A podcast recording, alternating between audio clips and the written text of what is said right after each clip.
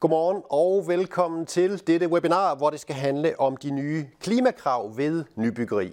For årsskiftet der trådte der ny lovgivning i kraft på området, og hvad det betyder for dig og din virksomhed, jamen det bliver du forhåbentlig lidt klogere på her de næste tre kvarters tid. Og heldigvis for mig, så har jeg fået selskab af en ekspert på området her i studiet. Det er dig, Christine Kulin. Du kommer fra rådgivningsvirksomheden Svego, og du vil have et indlæg, som forhåbentlig gør os alle sammen klogere på det her. Christine, hun vil komme ind på en masse ting i forhold til det nye bygningsreglement, og vi har aftalt, at øh, vi deler hendes oplæg op i to dele, og at der bliver mulighed for at stille spørgsmål efter hvert indlæg. Og vi regner samlet set med, at Christine kommer til at tale i cirka 35 minutter. Og husk, det er altså din mulighed for at stille spørgsmål ind til det her emne undervejs. Jeg samler op her i studiet, og så får vi forhåbentlig svar, forhåbentlig svar på alle jeres spørgsmål. Men ikke mere for mig, Christine. Over til dig. Ordet dit. Tusind tak. Øh, og tak for velkomsten. Jeg har glædet mig til at komme i, i dag. Jeg vil starte med lige at præsentere mig selv. Jeg hedder, som du sagde, Christine Kulin, jeg kommer fra Sveko. Jeg har en øh, baggrund som konstruktionsingeniør oprindeligt, hvor jeg har specialiseret mig i at regne bygninger og byggematerialers klimapåvirkning gennem livscyklusvurderinger, som er noget af det, vi skal snakke om i dag. Men ellers så har jeg været i forskellige rådgivende virksomheder, og senest her i, i Sveko. Så det var lige kort om mig. Øh, men hvorfor er det overhovedet, at vi øh, snakker om den her bæredygtige omstilling? Men det gør vi jo, fordi at øh, vi har sat nogle mål om, at vi skal reducere vores CO2-udledning øh, med 70 procent i 2030 i forhold til, hvordan vores CO2-udledning lå i 1990. Og byggeriet står for, for rigtig stor del af vores CO2-udledning. Øh, man siger, at 10% af CO2-udledningen stammer fra bygge- og anlægsprocesser samt produktion af byggematerialer. Og byggeriet står også for en stor del af vores øh, affaldsproduktion og også en stor del af vores øh, energiforbrug. Så der er, der er noget at tage fat i. Og hvis vi skal kigge lidt på, på lovgivningen, så kan man sige, historisk siden øh, oliekrisen, jamen så har vi faktisk øh, stillet sådan skrappere og skrappere krav på vores øh, særligt energiforbrug i bygninger. Og det er det, den her graf den viser, altså hvordan vi har skærpet vores lovgivning på energiforbruget i bygninger øh, igennem øh, en lang periode. Det kombineret med, at vi også har lavet lovgivning for vores energiforsyning, for eksempel, som I kan se på den her graf, har vi også reduceret CO2-udledningen fra vores elproduktion i Danmark. Og de to ting kombineret, det er det, jeg har prøvet at visualisere på den her graf, som viser, at den blå del, altså de øh, emissioner, udledninger, vi har fra vores energiforbrug, dels i bygningerne, men også fra vores forsyning, jamen den er blevet mindre, fordi vi har lovgivet omkring det. Den anden del af cirklen, som så bliver større hele tiden, den gule del, det har vi ikke gjort noget ved indtil nu. Men det er faktisk det, som, øh, som de nye klimakrav kommer til at øh, sætte fokus på, og sikre, at vi også kan få minimeret den del øh, af cirklen, så vi simpelthen får de samlede CO2-udledninger eller klimapåvirkninger reduceret for vores bygninger. Og øh, jamen, det startede egentlig med, at øh, regeringen lavede en national strategi for bæredygtig byggeri, som netop har sat fokus på, at vi skulle sætte nogle grænseværdier for CO2-udledning i, i byggeriet. Øh, der er også en, lang, en lang række andre punkter, for eksempel sådan noget som øh, fossilfri byggepladser, og vi skal sikre mindre spild. Men, men nu skal vi fokusere på, øh, på det her med CO2-udledning, som er det øh, klimakrav, vi, vi står over for i dag. Så helt kort øh, om klimakravet, jamen det er jo trådt i kraft her øh, 1. januar 2023, og det betyder, at øh, for alle øh, bygninger under 1000 kvadratmeter, at det kunne være enfamiliehuse, jamen der skal man øh, simpelthen rapportere CO2-udledningen øh, til slut for at få sin ibrugtagningstilladelse. Det vil sige, at man skal sende ind til myndighederne, ligesom vi kender med alle mulige andre øh, papirer og dokumenter, vi skal sende ind til myndighederne, jamen, så skal vi også sende nu en klimaberegning ind. Øh, det er også det, vi kalder en livscyklusvurdering eller forkortet LCA. Hvis man så bygger nogle større bygninger, altså nogle bygninger over 1000 kvadratmeter, så skal man også lave sådan en her beregning, men der er et, hvad skal man sige, et ekstra krav, og det er, at man skal sørge for, at man ikke overskrider den grænseværdi, der er sat på 12 kilo CO2-ekvivalenter per kvadratmeter per år. Så man siger, det er en ny enhed, vi skal til at at, at lære at arbejde med, hvor vi tidligere har talt meget om kilowatt-timer, altså energiforbrug i bygninger, men nu skal vi snakke om kilo CO2-ekvivalenter per kvadratmeter per år. Og kravene de gælder som sagt alt nybyggeri, øh, som er også er omfattet af overholdelse af energiramme, det vil sige alt opvarmet nybyggeri. Øhm, og man skal som sagt indsende dokumentationen for at få sin ibrugtagningstilladelse.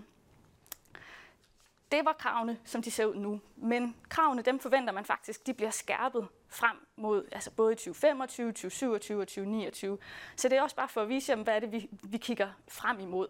Det er nemlig sådan, at fra 2025 af, altså om to år, så vil der også øh, formentlig være en grænseværdi gældende for de her øh, enfamiliehuse. Altså, så selvom vi de næste to år, der skal vi blot lave beregning, altså rapportere CO2-udledningen, men vi skal ikke overholde et krav for de små bygninger under 1000 kvadratmeter, men det forventer man, at det skal man om to år, altså i 2025. Kravene, det, det er meningen, at de skal skærpes øh, løbende, og her det er, hvad skal man sige, det er budet på, hvad kravene kommer til at blive. Det er ikke endeligt fastlagt, men vi vil hele tiden få det at vide to år forud.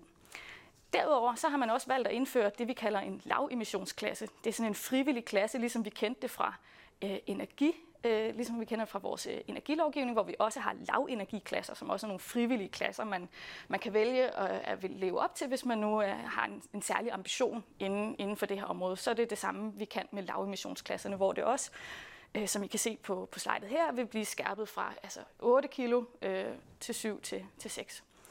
Så det er i hvert fald noget, vi allerede nu ser, at øh, særligt ambitiøse bygherrer, de stiller allerede nu krav om at skulle overholde lavemissionsklassen. Øh, og nogen gør det endda, hvor de siger, at vi vil gerne overholde lavemissionsklassen i 2027 for eksempel, for ligesom at være sikker på, at man har fremtidssikret sit byggeri. Og så er der måske nogen, der tænker, hvor, hvor, gør, hvor, hvor står vi egentlig henne i dag? Øh, det her det er en, en graf fra, fra Bolig- og Planstyrelsen, som viser, at man har vurderet, at ca. 10 procent af de bygninger, vi har været vant til at bygge, jamen de vil ikke kunne overholde det krav, der er trådt i kraft øh, nu her per 1. januar. Og i takt med, at man vil skærpe kravene, jamen så vil der ligesom være flere og flere af de byggerier, vi har været vant til at bygge, som, som ikke vil kunne overholde kravet.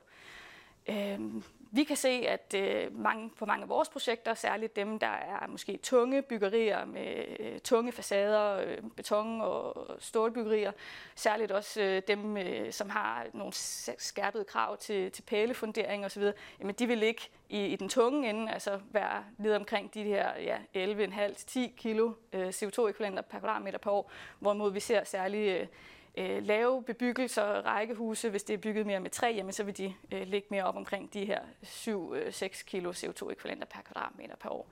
Så det, vi skal til at tænke lidt over, hvad det er for nogle øh, materialer, vi bygger med, og hvordan vi bygger. Øh, og måske også tænke noget mere genbrug ind i det. Den næste øh, figur, jeg har med her, jamen det handler lidt om, hvor er det, vi kan se, at de forskellige typologier, de også ligger henne i, i dag, i hvert fald på, hvad skal man sige, det her det er bagudskuende på mange af vores projekter, som vi har regnet klimapåvirkninger på, øh, hvor man kan se, jamen mange af rækkehusene og etageboligerne, dem kan vi egentlig øh, fint få til at overholde øh, de her krav, øh, også selvom at de er måske et tung, tung byggeri. Hvorimod vi ser lidt flere udfordringer på offentlig byggeri. I det her tilfælde så er det daginstitutioner og det er skoler. Øh, og vi ser også nogle, nogle udfordringer på nogle øh, kontorbyggerier. Øh, noget af det, der kan give de her udfordringer, det, det kan være sådan noget som øh, i vores øh, daginstitutioner, der har vi ofte nogle øh, høje krav til akustik og til dagslys. Øh, vi vil måske gerne have noget øh, ekstra rumhøjde for at sikre et godt termisk indeklima. Men de her ting kan have noget, øh, det kan ligesom have en, en, den effekt, at vi har mange materialer på få kvadratmeter, hvilket kan have en negativ indflydelse i forhold til det her øh, lovkrav. Så det er sådan en af de, de udfordringer, vi, vi ser lige nu. Og hvad er så sådan en her LCA? Øh, for det vil jeg også lige kort komme ind på. Det vi snakker om, det er, hvordan er det bygninger, de bidrager til det her klimapåvirkning. Og det gør det jo gennem vores materialer. Øh, det kunne være tegl og glas og stål og beton. Det er også vores øh, brugsfase, altså elektriciteten, øh, vores elforbrug i bygningerne. Det er også den øh, energiforbrug, der går til vores opvarmning.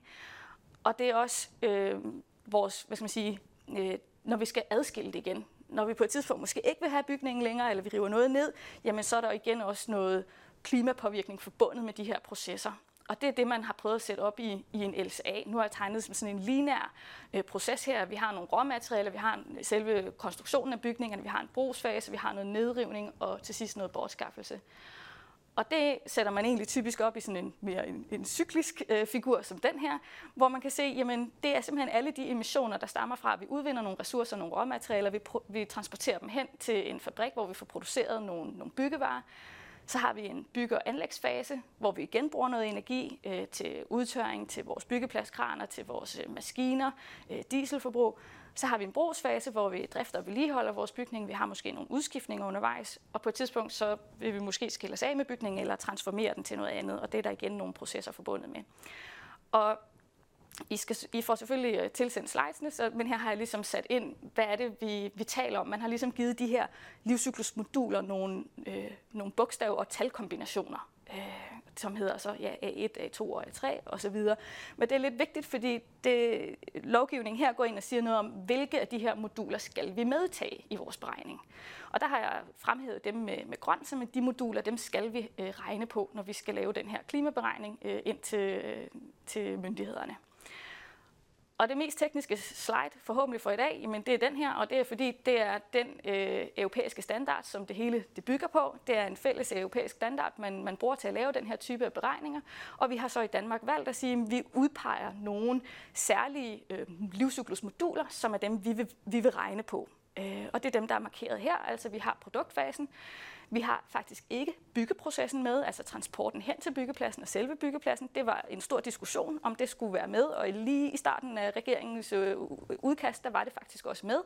Men det er det altså ikke, men øh, jeg tror, det er en af dem, man skal holde øje med, om den måske kommer med de næste øh, par år. I vores brugsfase, har vi udskiftningen, det vil sige, hvis vi nu skal udskifte vores vinduer efter 25 år, jamen så har vi en nyproduktion af vinduer her og en bortskaffelse af de eksisterende, og, og den øh, klimapåvirkning, den medtager vi i det modul. Så har vi vores energiforbrug til, til driften, og til sidst så har vi så det her, øh, der handler om endt levetid, når vi på et tidspunkt skal bortskaffe materialerne. Og man kan sige, at alt hvad der ligger i det, vi kalder øh, fase B og fase C, jamen, det er jo nogle fremtidige øh, scenarier, øh, sådan nogle fremtidige potentielle øh, påvirkninger, hvorimod det, vi har i starten i vores A-fase, det er jo miljøpåvirkninger, der sker her og nu. Og i hvert fald øh, dem, jeg vil sige, dem skal vi være særlig fokuseret på, at vi kan, at vi kan nedbringe. Til aller, aller sidst, så er der et, øh, et, et selvstændigt modul, der hedder modul D, som ligesom er uden for systemgrænsen. Og det er fordi, det er herude, vi snakker om potentialet for øh, genbrug og genanvendelse. Så hvis man har brugt noget, øh, et produkt i sit byggeri, øh, noget stål kunne det være, som man siger, det kan vi godt genbruge øh, i, et, i et andet byggeri øh, om 50 år eller om 100 år, jamen så, så vil det potentiale øh, for, for genbrug ligge i, i modul D, altså det, at vi slipper for at producere en ny stålbjælke, men vi i stedet kan tage den her stålbjælke og flytte det derover. Til gengæld, hvis du bruger noget genbrugsmateriale her og nu, jamen så burde du egentlig få den, den fordel øh, i dine A-faser. Så for eksempel, hvis du bruger øh, en genbrugstegl, så vil din genbrugstegl den vil have en langt lavere miljøpåvirkning, øh, fordi den ikke vil være blevet brændt, øh, og på den måde vil du have en lavere CO2-udledning øh, her og nu. Øh, så det er sådan det her øh, hvad skal man sige, standard for, hvordan man regner på de her ting. I Danmark der er man besluttet, at vi regner på en 50-årig periode. Og hvad har det så af, af betydning jamen for de enkelte aktører? Øh, det har vi prøvet at sætte lidt ord på. Det er sådan, at øh, jamen, bygherre er den, der i sidste ende er ansvarlig for, at de her øh, lovkrav de, vil, de bliver overholdt.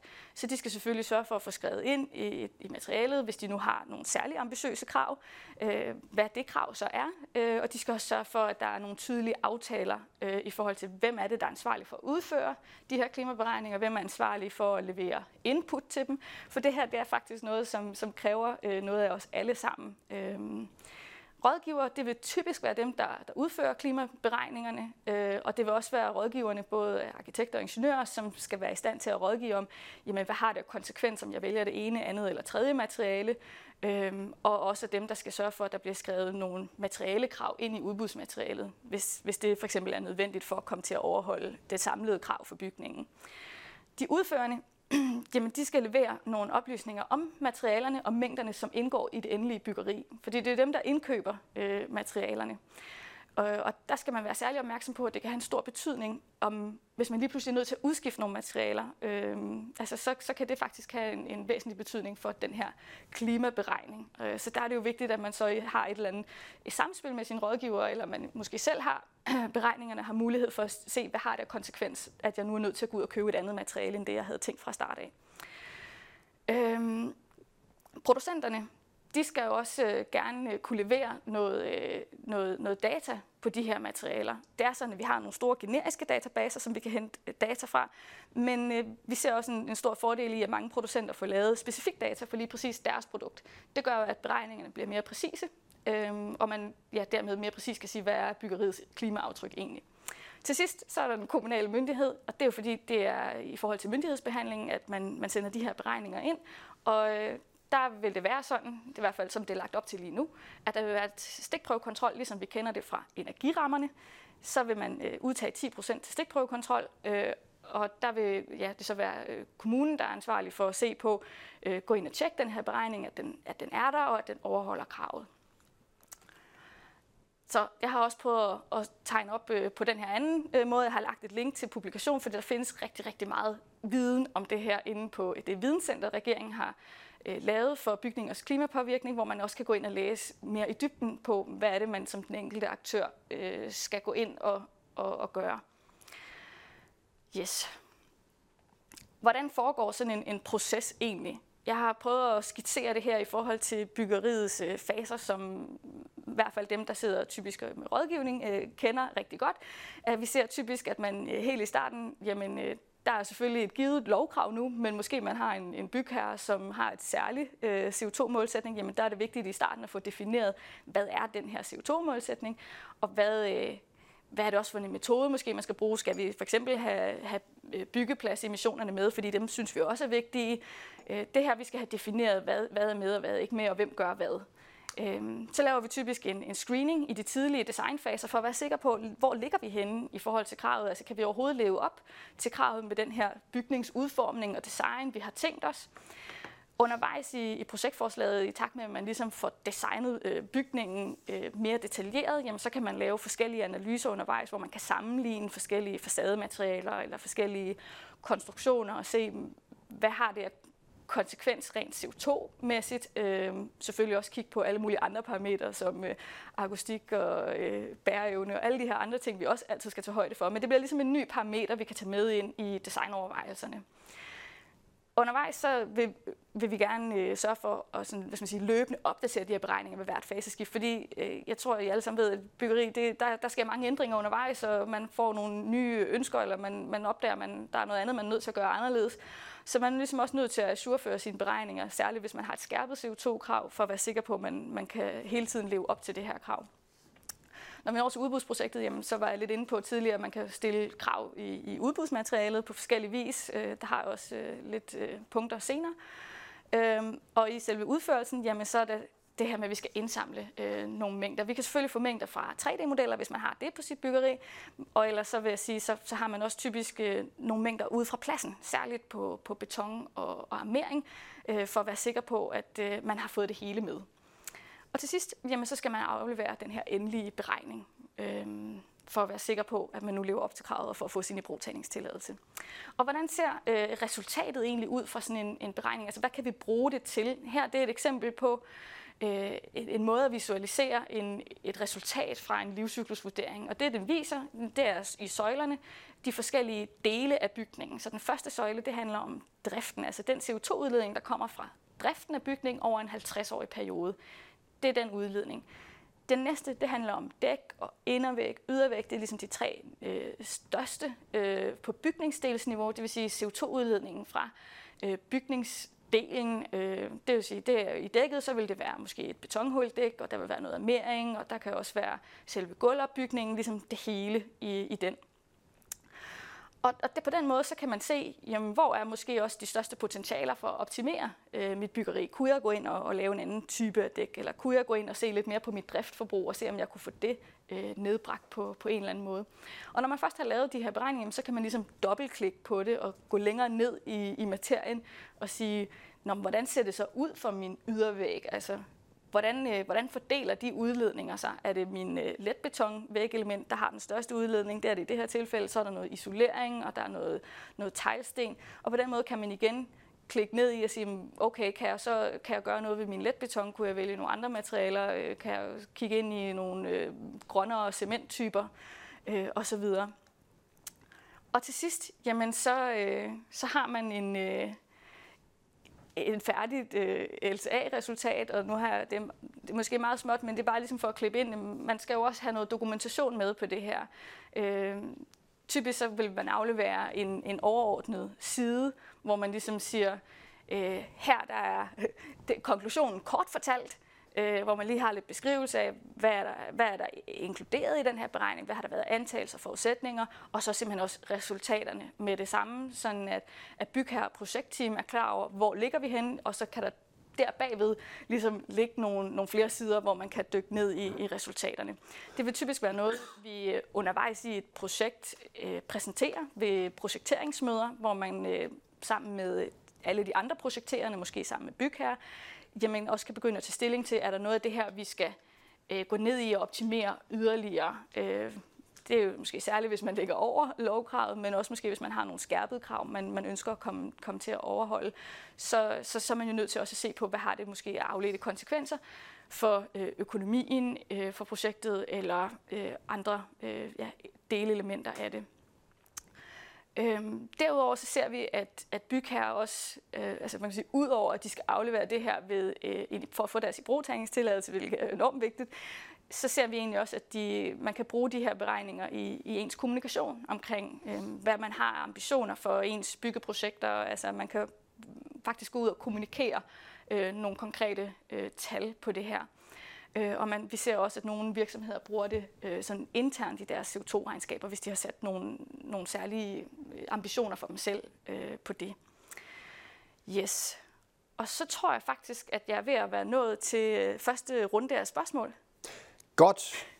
Tak for det. Du får også lov til at hvile stemmen lidt, Christine. Ja. Øh, dog ikke mere end, at øh, du lige skal svare på nogle af de spørgsmål, der er til ind. Og der er øh, heldigvis øh, mange af jer derude, der har øh, stillet spørgsmål. Og nu bliver det selvfølgelig spørgsmål til noget af det, du har været inde på måske lidt tidligere ja. i dit oplæg. Så lad os, prøve, øh, lad os prøve at samle op.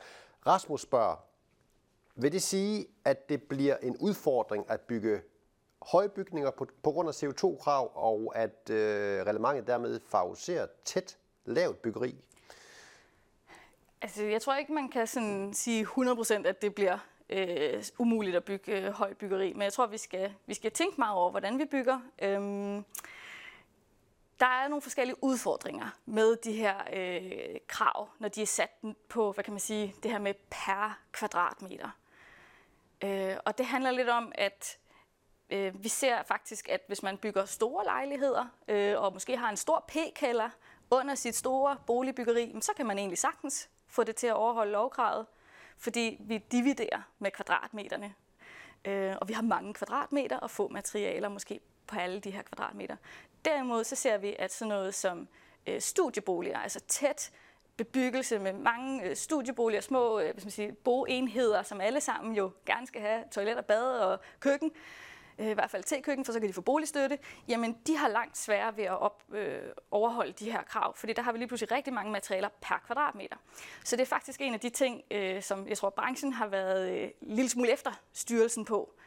Er det nu det rigtige at sige, at det hedder per kvadratmeter? Fordi måske vi også skal kigge på, altså bygger vi effektivt øh, i, i de her øh, mange kvadratmeter, vi nu skal bygge?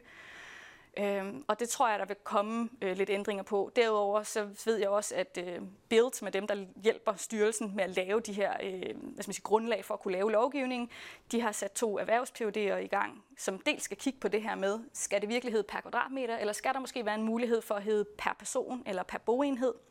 Og den anden ting, de skal kigge på, det er også øh, hvad skal man sige, typologier skal vi have forskellige krav. Det har vi sådan set i bygningsreglementet. Normalt har vi et krav til erhverv og et andet krav til bolig. Og det har man ikke gjort her, fordi man havde for lidt datagrundlag. Men det tror jeg også er en af de ting, vi vil se fremadrettet, at man kommer til at have en, ja, en, en eller anden forskel i, om det er boliger eller om det er erhverv. Så du, du forudser måske, at, at reglementet måske kan blive justeret ja. lidt hen ad vejen, Christine? Det, det tror jeg. Det ja. tror du, ja.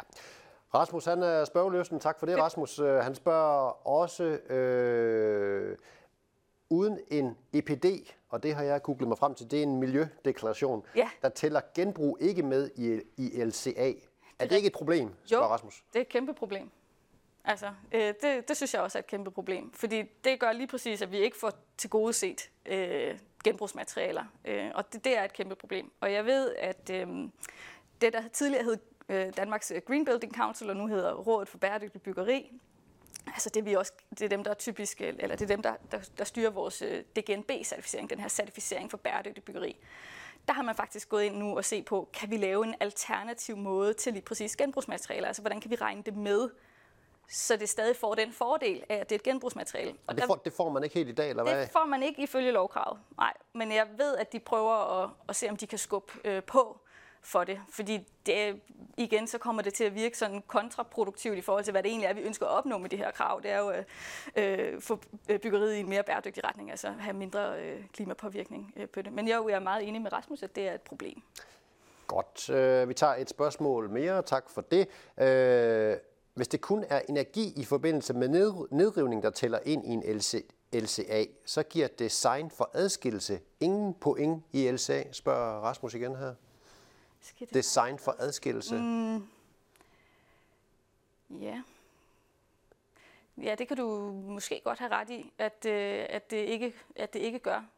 Mm altså nej, det, det gør det ikke. Det gør det ikke? nej. nej. Og, det, og det er også lidt, det er lidt også sådan, måske en diskussion om, skal det det? Øh, fordi det er jo nogle potentielle emissioner eller potentielle besparelser, der ligger om 50-100 år. Så der er bare generelt super meget hvis man siger, usikkerhed forbundet med de øh, påvirkninger, der måtte ligge derude.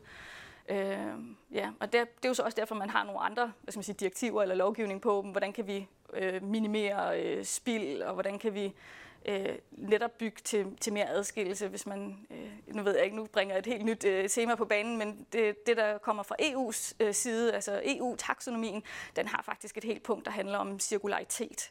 Øh, så man kan sige, der er måske nogle andre steder derfra, hvor vi vil begynde at få det her fokus. Vi tager et par spørgsmål mere, Christine. Ja. Heldigvis er der mange, der har spørgsmål til det her ja. emne. Og to, der måske øh, spænder over lidt det samme. Der er en, der spørger, nu siger begge to, hvad sker der, hvis et byggeri ender med ikke at overholde CO2-kravet? Ja. Og hvad, ja, en anden spørger, hvad er konsekvensen, hvis man står med et færdigt byggeri, der ikke opfylder kriterierne for udstedelse af i brug øh, tagningstilladelse? Ja. ja, det er et godt spørgsmål. Øh, jamen, skal, skal det rives ned så? Nej. Det, nej, det vil jeg ikke sige, fordi det vil bare udlede mere CO2. Øh, så det har faktisk været sådan et diskussionsemne det sidste år, øh, når man har haft forskellige høringer og, og sådan noget med, med styrelsen. Og, og sådan som, som jeg i hvert fald har forstået det lige nu, jamen så ligger det egentlig ude ved den enkelte kommune at beslutte, hvad man vil. Øh, fordi man skal jo på en eller anden måde så gøre bygningen klar til at blive taget i brug. Øh, og der kan man så vælge, om man vil gå rettens vej og se, om der skal være, ligge en eller anden bødestraf. Man har valgt ikke at definere en bødestraf fra start af. Det kunne man måske godt have gjort i forhold til, hvis du har overskrevet med så og så mange kilo, jamen så er der en eller anden pris per det altså per kilo, men det har man valgt ikke at gøre, fordi man er bange for, at måske nogen vil kalkulere med det, og simpelthen så bare betale den der... Og tager man, så tager man bøden, ja. ja. Ja, så det har man valgt ikke at gøre. Øhm, så, så i sidste ende så er det op til altså, noget, nogle jurister at finde ud af, hvad, hvad skal det så eventuelt koste at, at få... I, I den respektive kommune, hvor, hvor bygget er opført? Eller? Ja, at få den, øh, ja. Så det, det virker det, som en, lidt en, en, en gråzone, man ja, kommer ind i der? Ja, der er i hvert fald øh, der er jo ikke nogen, der ved helt præcis, hvad der sker, før det er prøvet. Nej. Øhm, ja, men jeg ved, der er mange advokater, der sidder og kigger Hvis, hvis nu du sad som jurist i en kommune, ja, ja. og byggeriet ikke overholdt de her krav, hvad, hvad, vil, hvad vil du gøre? Ja, det, det, det er et godt spørgsmål. Altså, jeg tror, jeg vil øh, tage fat i nogle eksperter for at finde ud af, måske, hvor meget har vi overskrevet, og hvor slemt er det, og, og så tror jeg, så vil man øh, ja, snakke med nogle jurister om, hvordan skal man egentlig øh, angribe det. Okay. Øh, men altså, de, de kan jo i sidste ende politianmelde det. Øh, ja. ja. Det er selvfølgelig et tænkt scenarie, men, ja. men det er jo relevante spørgsmål. Og vi tager nogle flere relevante spørgsmål for jer derude. Tusind tak for det. Øh, jeg, der er en, der spørger her, hvordan skal man som producent, importør af byggematerialer få lavet de nødvendige beregninger på CO2 til brug for bygherres samlede rapportering? Ja, det er et super godt spørgsmål, og det er faktisk noget, det vi skal ind på. Det kommer vi ind på lige om lidt. her, skal vi, hvor vi skal, vi så ikke lidt på, øh, på LSA på produktniveau. Øh, så, så gemmer vi svaret på det spørgsmål til lidt ja. senere, men øh, så kigger jeg her omkring, er der krav om LCA-beregning for uopvarmede bygninger, f.eks. garage, carporte, udhuse? Øh, nej, altså det skal være, øh, hvis det omfatter energirammekrav, som typisk vil være ved en opvarmning på mere end 5 øh, grader, jamen så, så vil det være omfattet. Så det vil en garage jo ikke, ikke være. Godt. Øh, så kan der være nogle gange noget i, hvordan tingene hænger sammen, og noget, hvis det er bygget sammen. Der er nogle forskellige, øh, ja, det bliver meget teknisk, men, men nogle forskellige måder, man skal udregne arealer på, øh, for at medtage nogle af de her ting, hvis det er sådan, ja, bygget fysisk sammen. Godt. Ja. Vi, vi, øh, vi holder den her. vi holder den der. Ja. Øh, så er der en, der spørger her, hvorfor 50 år og ja. ikke 100 år ja. i beregningerne? Det favoriserer øh, selv træbaseret byggeri i forhold til muret byggeri, da muret byggeri traditionelt har meget længere levetid. Ja, Altså, det er også et godt spørgsmål. Det er et spørgsmål, der er blevet stillet rigtig, rigtig mange gange de sidste ja, seks år. Øh, og det er noget, som, som BUILD, det der tidligere hed Statens Byggeforskningsinstitut, som er dem, der har lavet rigtig meget grundlaget for de her øh, beregninger, det er noget, de har kigget ind i. Så man har faktisk taget øh, 60 byggerier, og så har man sagt, okay, hvad, hvad sker der, hvis vi nu øh, i stedet for at regne på 50 år, vi så regnet på 100 år, eller 120, eller mere, jeg ved ikke, om de regnede helt op til 200 år. Øh, og det, de fandt ud af, var, at det gjorde faktisk ikke nogen, nogen forskel, og de, de kunne ikke se, at det favoriserede øh, noget bestemt øh, byggeri over noget andet. Det var små dele, der ligesom selvfølgelig havde en forskel, men den samlede konklusion for, for det blev ikke øh, nævneværdigt ændret. Øh, så, så det er den ene grund til, at man har sagt, nu regner vi på 50 år, vi, vi, kan, ikke, øh, vi kan heller ikke se 100 år i fremtiden. Det, det bliver så store usikkerheder, der er forbundet med, med de emissioner, der, der ligger helt derude. Og så er det egentlig, tror jeg, en anden grund er også, at man ligger sig op af, hvordan resten af Europa regner. Fordi resten af Europa regner på 50 og 60 år. Så det, det er standarden på en eller anden måde? Ja, ja. Det er det blevet. Okay, men et spørgsmål, du har hørt før, fornemmer ja. jeg i hvert fald, Christine. Øh, Jonas, tak for dit spørgsmål. Jonas spørger, øh, han spørger lidt til renovering af eksisterende byggeri på ja. over 1000 kvadratmeter. Hvad er grænseværdien i forhold til CO2-udledning, i forhold til boligbyggeri, vinduer, døre, ydervægge? Øh, Ja, men lige præcis øh, også et godt spørgsmål. Øh, renovering er lige nu ikke omfattet af lovkravet, men øh, man har sagt, at man forventer, at renovering vil blive omfattet af lovkravet i 2025.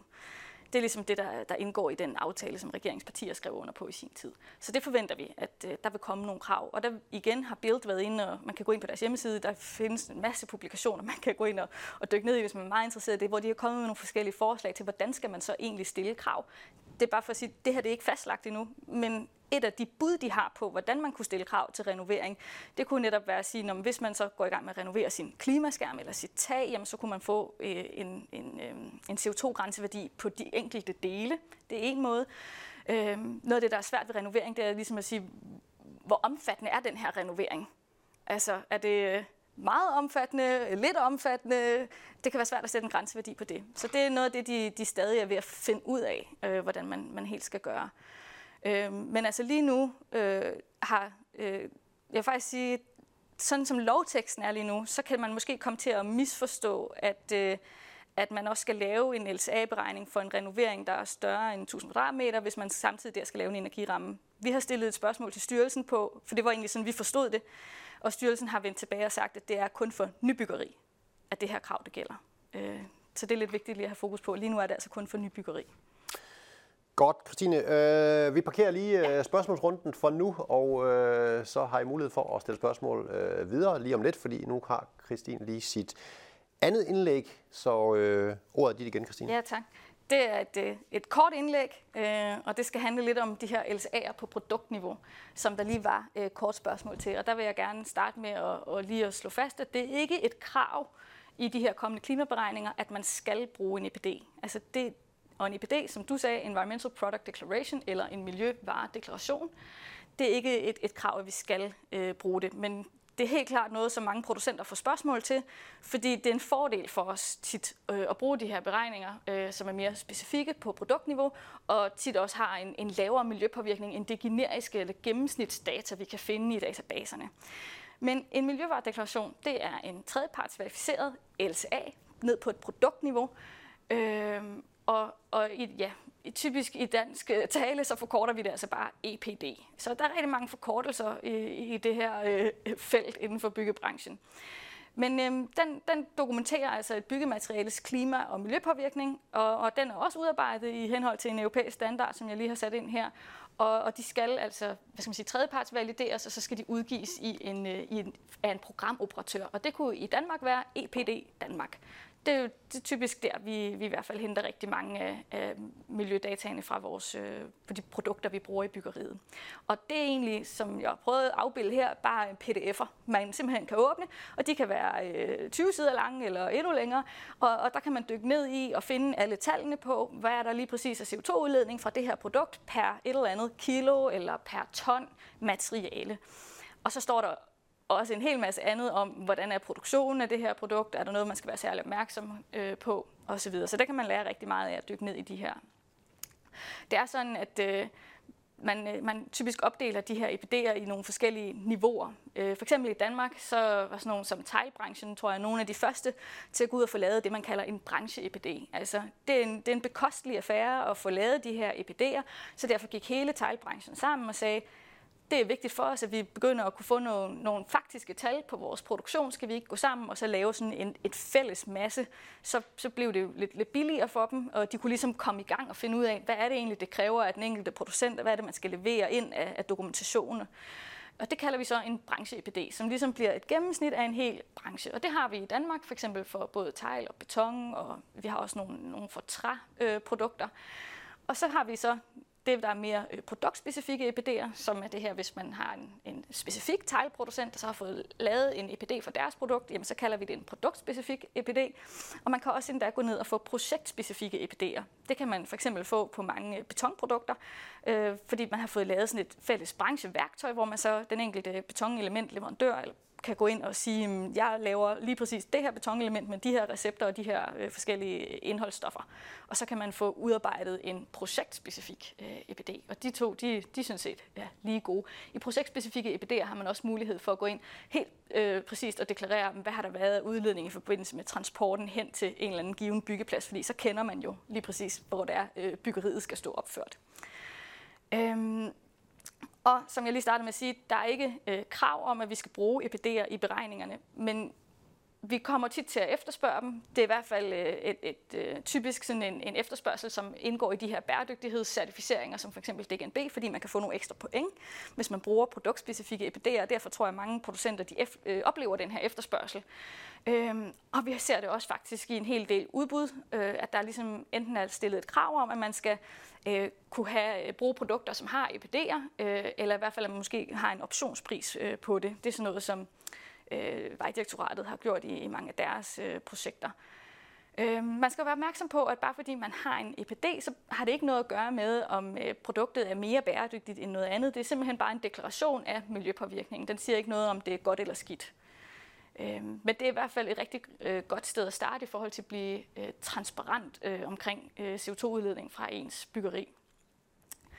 Og hvordan kan man så ja, anvende de her EPD'er? Og det kommer jeg lidt ind på. Det er jo noget af det, vi arbejder med også, øh, når vi sidder i designfasen og skal finde ud af, hvad for en type tegl er det lige, vi skal bruge. Øh, og hvordan skal vi, øh, hvad har det egentlig af forskel? Nu har jeg taget ganske få med her, men lige præcis tegl er et af de øh, produkter, som er rigtig langt fremme i forhold til at få udarbejdet de her EPD'er, så der kan man simpelthen meget øh, præcis gå ind og finde alle mulige forskellige øh, produkter, øh, inden for gule tegl eller røde tegl og, og dykke ned i det. Og, og her der havde jeg også lige taget den med, fordi her kan man se for eksempel det her med gamle mursten, for det var lidt et af de spørgsmål, der var tidligere i forhold til, hvad så med genbrugsmaterialer. Og, og det netop er et problem, når ikke vi har en EPD på genbrugsmaterialer. Og det, er rigt, det kan være rigtig problematisk eller svært at lave EPD'er for genbrugsmaterialer. Lige præcis gamle mursten, de har øh, en EPD, og det har de, fordi de også har brugt en masse tid på at kunne ligesom få CE-mærket deres øh, produkt, altså at simpelthen få lavet en, en proces for, hvordan tager man øh, gamle tegl ned, adskiller, renser af, tester, og så de gør, de, øh, gør dem klar til et salg. Øh, og der har de så også fået øh, udarbejdet en EPD på det. Og det er jo super fedt, fordi så kan vi i hvert fald bruge det i vores beregninger, men det er et stort problem for, for mange andre genbrugsmaterialer, særligt hvis det er noget, som ikke kan, hvad skal man sige, virkelig sættes i system, men det er bare noget, hvor vi tager noget fra et øh, hus og, og genbruger over et andet, og det er måske kun den ene gang, at vi lige havde de her produkter, vi kunne genbruge. Ja, øh, det er jeg sikker på, at der er flere, der kigger ind i. Det er i hvert fald et opmærksomhedspunkt, øh, kan man sige. Det er noget, man er virkelig, virkelig opmærksom på.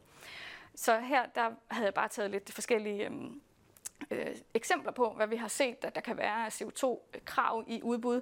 Øh, og det er netop det her med, at øh, vi ser faktisk tit, at man stiller krav om, at der skal være produkter med en EPD. Øhm, vi ser også nogle gange øh, krav helt ned på materialeniveau. Altså man kunne finde på at stille krav om x antal kilo øh, CO2-ekvivalenter per kilo stål eller per kubikmeter beton, eller på forskellige vis, for at være sikker på, at man kan, kan overholde øh, øh det, det samlede målsætning for ens bygning. Vi øh, ser også, at man begynder at specificere en maksimum betonstyrke. Hidtil har vi kun specificeret en minimum betonstyrke, fordi det ligesom handlede om, hvordan, øh, hvad skal der vi minimum have af bæreevne i vores øh, betonelementer, for at være sikker på, at samlet bæreevne er overholdt.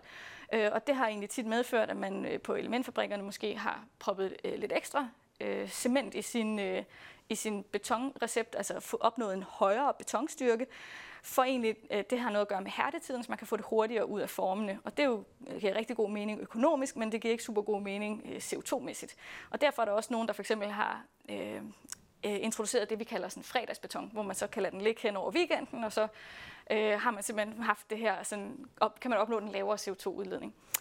Øhm, vi ser også nogle øh, steder, hvor man begynder at stille krav om øh, en eller anden procentandel øh, af genbrug, der skal indgå i, øh, i, i noget for eksempel genbrugsstål, eller man også kan måske stille krav til produktionsformen, fordi man på den måde ved, at der er en, nogle produktionsformer, som er mindre CO2-udledende end andre. Så er der noget andet, der handler lidt mere om øh, øh, det her med energiforbruget på byggepladsen, som ikke er en del af, af lovkravet nu og her, men, men sådan noget som, at man for eksempel får etableret en vedvarende energiforsyning på pladsen fra start af, hvis man alligevel ved, at vi skal jo have, have el til bygningerne, og vi skal have noget fjernvarme til bygningerne, så får det etableret fra starten af byggepladsen, så man kan gøre brug af det øh, allerede i byggeperioden. Øhm, yes. Så er der de sidste to, det handler lidt om, at man for eksempel skal huske at stille krav om, at, hvem, hvem er det, der skal oplyse hvilke mængder og hvornår så man kan få lavet de her beregninger ind i brugtagningstilladelsen, øh, og måske også øh, sådan noget som krav til, til transporttype øh, fra produktionssted til byggeplads, er også nogle af de ting, vi, vi har set, øh, der er blevet stillet krav til. Og hvordan er processen så for sådan en her øh, EPD? Jamen, typisk så har man en, en producent, som er den, der ejer øh, det produkt, der skal deklareres. De tager typisk fat i en LCA-konsulent, som er den, der skal udføre øh, dataindsamling og beregning. Og så er der hvad skal man sige, en programoperatør i midten, som er, man skal ligesom vælge, vil man udgive sin EPD i EPD Danmark eller EPD Norge. Det kan der være forskellige øh, fordele og ulemper ved at gøre det ene eller det andet, og der er også nogle forskellige fees, man skal betale for at have, have sin EPD øh, liggende i de forskellige øh, programdatabaser. Og så er der også en verifikator, altså den her tredjeparts verifikator, som man skal have ind over. Og der har jeg lagt et link til, nu lige EPD Danmark, men de verifikatorer, der findes. Fordi det er nemlig ikke hvem som helst, der kan være verifikator af de her øh, udregninger. Øh, der, der skal man have øh, mange års erfaring med lige præcis de her typer af beregninger, og igennem sådan en godkendelsesproces. Så der kan man finde lige præcis dem, der kan lave de her verifikationer. Og til sidst, nu er den her øh, meget teksttung, og jeg tænker, at det er mere til, at man, dem, der, for dem, der er interesseret, kan, kan læse ned i det. Men det er for at prøve at sige, hvor lang tid tager det typisk at få lavet sådan en her EPD. Og, og vi ser i hvert fald, at det, det, det snilt tager et halvt års tid. Fordi der, der går øh, en del tid med at få indarbejdet, eller indsamlet al den her dokumentation, og så skal det modelleres, og der er en masse øh, tid også forbundet med tredjepartsverifikatoren, som, som skal ind over. Øhm, Derudover skal man være opmærksom på, at man skal have et års øh, produktion, øh, hvor man kan få data ud fra. Øh, så det er sådan lige nogle, nogle vigtige pointer øh, på det. Men jeg tænker, at øh, ja, vi kan tage nogle, nogle spørgsmål til, til de her EPD'er, hvis der er kommet nogen. Og det er der. Ja. Fordi nu øh, har vi øh, sagt EPD'er en del gange ja. efterhånden, og øh, Rasmus spørger også, øh, altså kommer vi ikke til at drukne i EPD'er, der skal skubbes frem fra producenter, grossister, fagentreprenører, hovedentreprenører, rådgivere, bygherrer, myndigheder? Måske, jo. Øh, altså, det er jo i hvert fald nyt for os alle sammen. Og, så det, det, et, jo, der er helt sikkert noget i det her, al den her data, al den her dokumentation, som vi skal have som han siger, skubbet rundt imellem os, så det kommer også til at kræve en hel masse af, af os alle sammen i, i byggebranchen på tværs af alle de her led. Øhm, det, jeg tror, det er et, et, et, et stort arbejde, der ligger øh, foran os øh, for at få for at lykkes med det her. Ja. Men, men, men et nødvendigt stort arbejde, eller hvad Christine, altså det er ikke sådan, at, at man kan sige, der er en eller anden, at det bliver for byråkratisk på et eller andet niveau? Jamen, det bliver for byråkratisk. Mm. Ja, det, det, det, det, det, er jo nok mange steder i vores samfund, ikke, hvor man kunne sige, at det, det kunne da være rart, hvis vi kunne gøre det lidt nemmere og lidt hurtigere.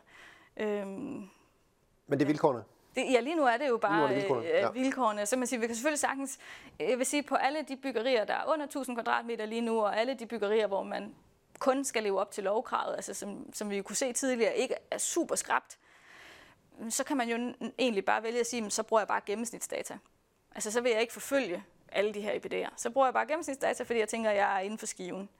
Men jeg tror særligt på de ambitiøse byggerier, altså hvor vi virkelig skal ned og leve op til nogle skrappe krav, der vil det være nødvendigt at, at gå ind og bruge EPD'er. Morten har et spørgsmål, øh, måske til noget af det, du var inde på lidt tidligere, men i hvert fald sådan det her med, hvor meget vil beregningerne med videre sådan cirka koste en bygherre af et almindeligt parcelhus? Fordi umiddelbart så er det alle led hele processen, der belastes, så slutbrugeren skal måske jo så i sidste ende, i sidste ende betale Ja. noget eller det hele. Ja, ja sådan, sådan er det jo. Altså man kan sige, tit med de her lovkrav, så bliver bygherre jo i sidste ende pålagt en ekstra omkostning. Øh, lige præcis øh, parcelhus eller sådan type, øh, jeg ved i hvert fald, der er mange typehusproducenter, de er jo gået i gang med at kigge på det her og se, om de kan få automatiseret processerne, simpelthen få sat nogle skabeloner op, så de, det er jo de samme materialer, de bygger med, sådan at man hurtigt kan lave de her beregninger. Og, og jeg, min, min opfattelse er, at mange af de her typehusproducenter, jamen de, de vælger måske at have nogle øh, LSA-konsulenter in-house, eller indgå en, måske en rammeaftale med, med en, en mindre rådgiver, som kan hjælpe dem øh, løbende. Altså ligesom starten med bare at udarbejde et, et, en template, og så kan de relativt hurtigt få lavet de her beregninger. Og så egentlig bare følge det op med noget, øh, nogle enkelte elementer ud fra pladsen for eksempel på beton og armering, øh, altså nogle, nogle særlige dele, man har fået leveret derude, og så ajourfører sin, sin model, og så, så kan man egentlig godt lave den endelige beregning. Og så, vil det, så tror jeg, at omkostningen kan holdes relativt øh, lav, øh, hvorimod jeg tror på de, altså igen, de store ambitiøse byggerier, hvor der virkelig bliver sat skærpede krav, hvor det vil kræve en masse ekstra af, af rådgiverne undervejs og, og undersøge forskellige muligheder. Det, det er klart, der vil løbe mange øh, timer også på til det. Og, og en relativt lav omkostning. Hvor er vi henne der? Det, det, det ved jeg ikke, om du har et bud på. Ja, Men, det er øh, super svært at sige lige Ja. nu. Altså, der, der, kommer, der, der skyder jo op med alle mulige øh, øh, også øh, tools, altså værktøjer, som, som gerne skulle kunne hjælpe med det her.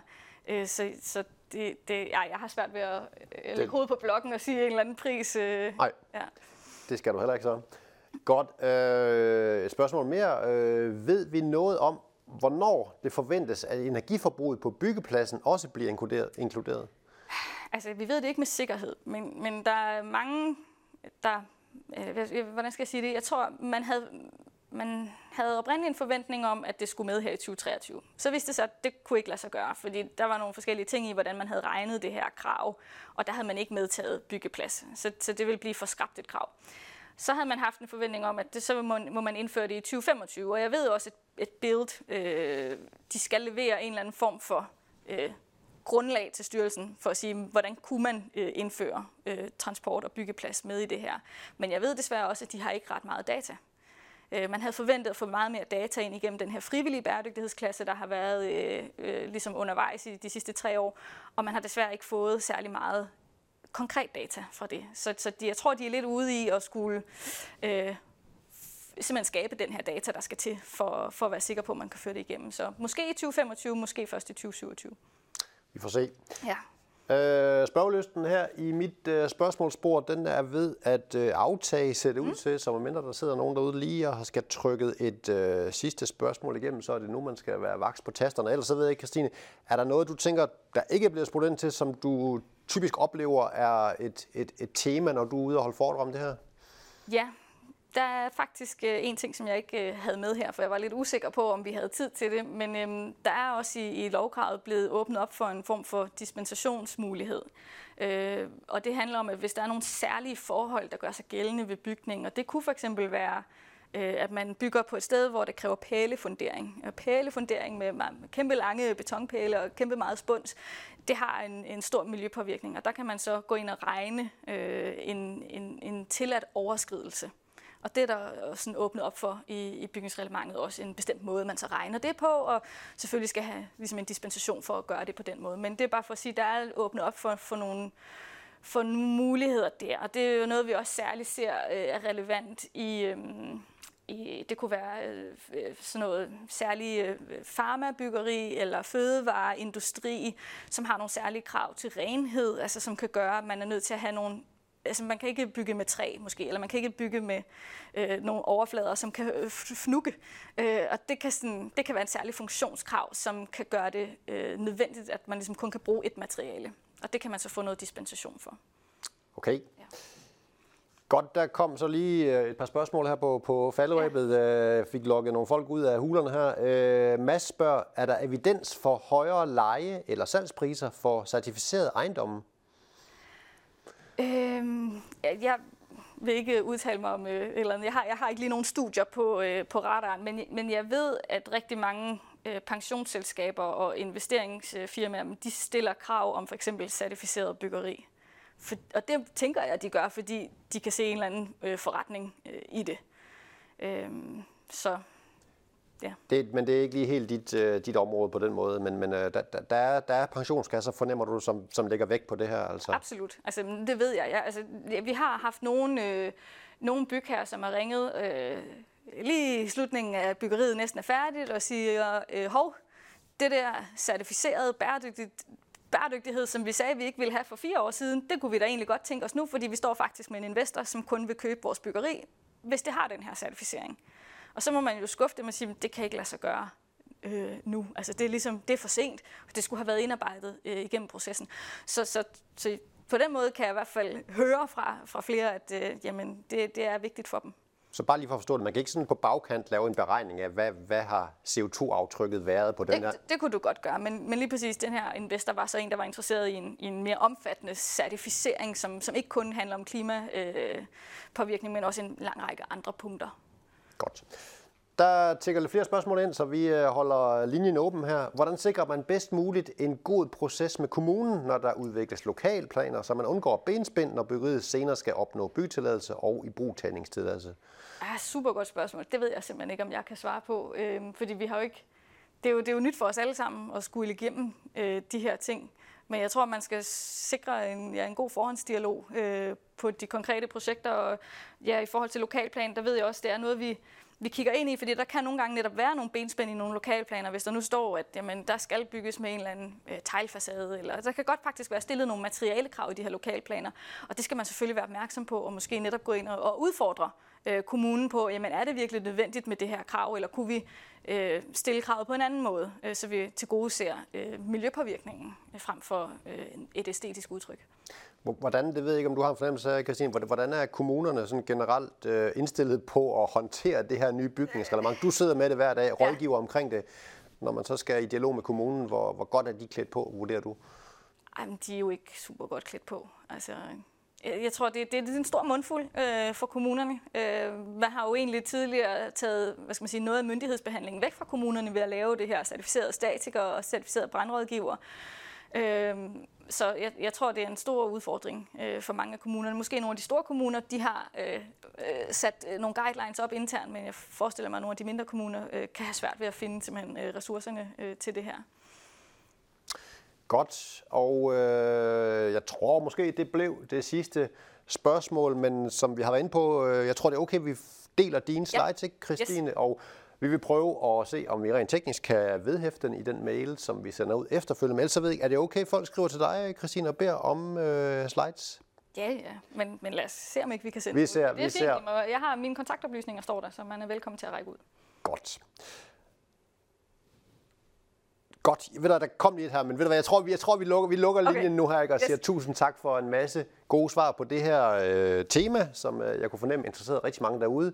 Vi håber, I fik svar på mange af jeres spørgsmål, eller så øh, række ud øh, til både måske Christine eller jeres øh, rådgiver i Jyske Bank, hvis det handler om finansiering af byggeri, som der også var lidt spørgsmål på. Men ellers så her nu, tak fordi I kiggede med, og fortsat god dag.